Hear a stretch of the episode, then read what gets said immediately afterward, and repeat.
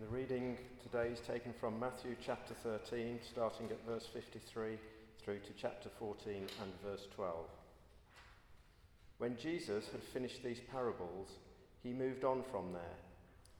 Coming to his hometown, he began teaching the people in their synagogue, and they were amazed. Where did this man get this wisdom and these miraculous powers? They asked. Isn't this the carpenter's son? Isn't his mother's name Mary? And aren't his brothers James, Joseph, Simon, and Judas? Aren't all his sisters with us? Where then did this man get all these things? And they took offense at him. But Jesus said to them, A prophet is not without honour except in his own town and in his own home. And he did not do many miracles there because of their lack of faith. At that time, Herod the Tetrarch heard the report about Jesus, and he said to his attendants, This is John the Baptist. He has risen from the dead. That is why miraculous powers are at work in him. Now Herod had arrested John and bound him and put him in prison because of Herodias, his brother Philip's wife. For John had been saying to him, It is not lawful for you to have her. Herod wanted to kill John, but he was afraid of the people because they considered John a prophet. On Herod's birthday, the daughter of Herodias danced for the guests and pleased Herod so much that he promised with an oath to give her whatever she asked. Prompted by her mother, she said, Give me here on a dish the head of John the Baptist. The king was distressed, but because of his oaths and his dinner guests, he ordered that her request be granted and had John beheaded in the prison. His head was brought in on a dish and given to the girl, who carried it to her mother. John's disciples came and took his body and buried it. Then they went and told Jesus.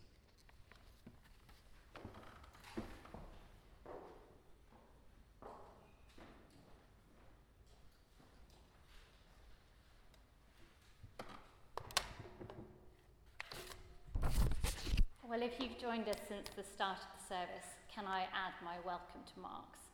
Let me open in prayer. Heavenly Father, as we look at this passage together from Matthew, please give us ears to hear and eyes to see. Please help me to speak your word clearly and faithfully. In Jesus' name we pray. Amen.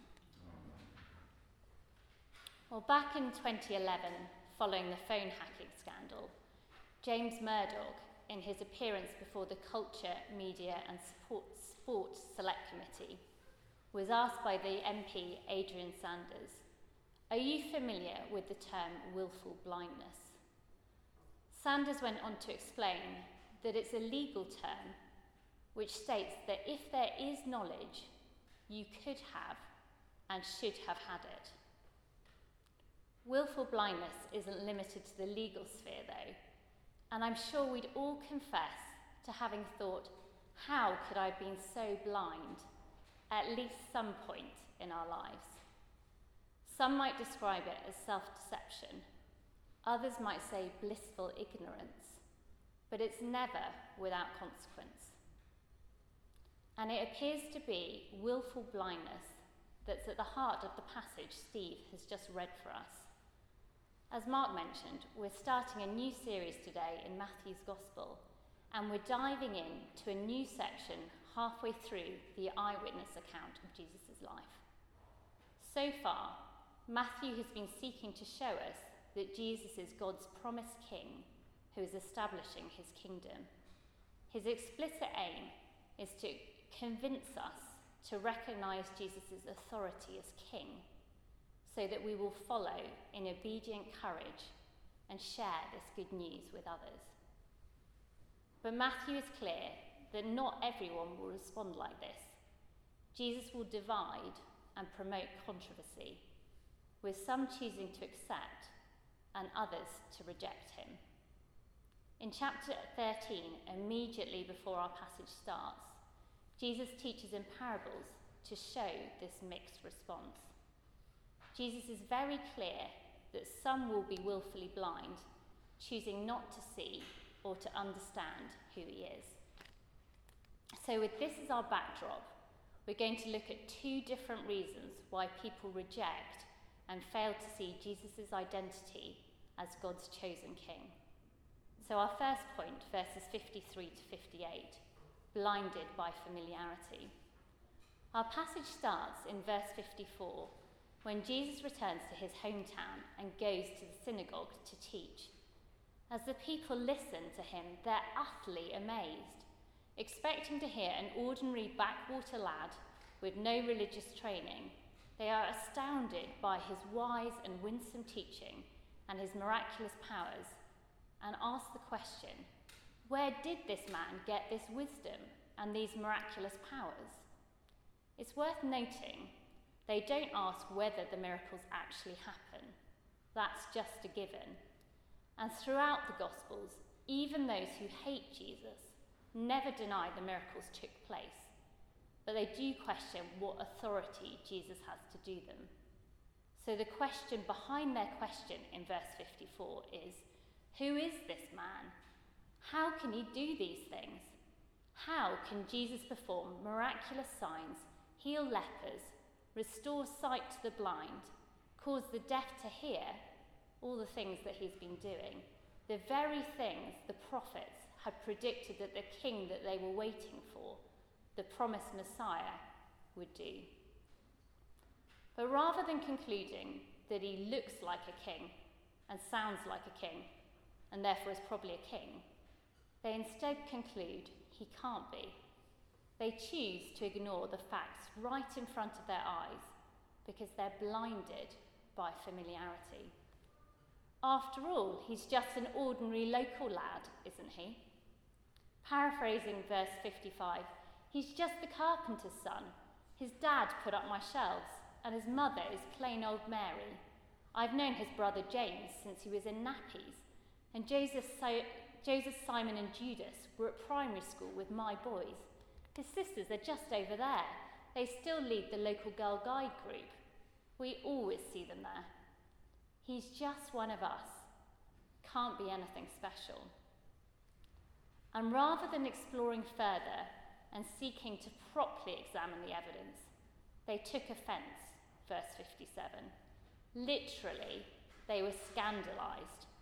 Who does he think he is? How can this man dare to make such audacious claims? Does he think he can lord it over us? And in verse 58, we see Jesus' conclusion about why they responded like this. It was because of their lack of faith. Despite the facts, their hearts were hard. They willfully ignore the obvious, blinded by familiarity and unwilling to question their deep rooted assumptions. But what about you? Could you equally be in danger of being blinded by familiarity to Jesus? Is the narrative that you were brought up believing so ingrained that you've never stopped to question is it right?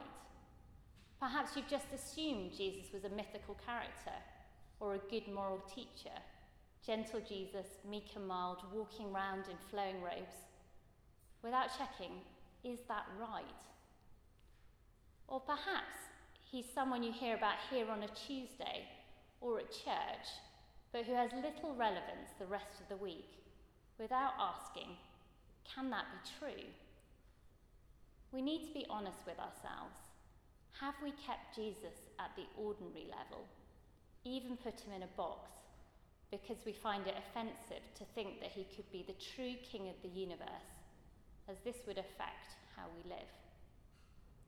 Or perhaps you've been a Christian for such a long time that you've become overly familiar with Jesus and stopped seeing the true Jesus or listening to what he really has to say. If you're honest with yourself, have you lost your awe for him or even started to take him for granted? Could it be the time to take a fresh look at who Jesus is and why he came? I often enjoy showing my friends around Parliament because they remind me of where I work. I mean, I love their excitement, their amazement at the history and the architecture, their awe at being at the heart of government, the place where decisions get made, or supposedly get made. They are so eager to spot a famous MP and obviously to tweet about it afterwards. Their enthusiasm helps me to see this place again for what it is and to remember just what a privilege it is to work here. I don't know about you, but I can so easily forget and even treat it as quite ordinary. It's worth asking have we allowed Jesus to become ordinary? As Jesus says in verse 57, a prophet is not without honour except in his own town and in his own home sometimes those of us who are most familiar with something or someone can be in danger of being the most blind. Let's not fall into that trap with Jesus. As we read on, we meet our second example of willful blindness, this time by King Herod. Herod also fa- fails to recognize who Jesus is, this time because he's blinded by sin. So, our second point, verse chapter 14, verse 1 to 12, is blinded by sin. In chapter 14, verse 1, we see that when Herod hears reports about Jesus, he reaches a rather strange and irrational conclusion. This is John the Baptist. He has risen from the dead. That is why miraculous powers are at work in him. Perhaps not the most obvious conclusion. To understand why he draws this rather strange conclusion, that John has come back to life, we need to understand a bit of the backstory. John the Baptist was a prophet whose God given mission was to prepare people for Jesus' arrival as king.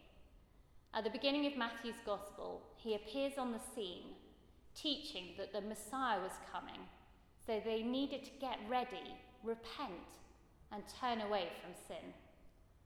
And in verse 3, we see John challenge Herod directly on this, telling him to stop his relationship with Herodias, his brother's wife, because it was unlawful. But Herod didn't like being told how to live one bit, so he threw John in prison, even wanting to kill him. Verse 5. He wasn't prepared to listen to someone telling him what he could and couldn't do, even if it was a message from God. But it wasn't just the blatant sin of immoral living that blinded Herod, it was also a more subtle sin within him the desire for self glory.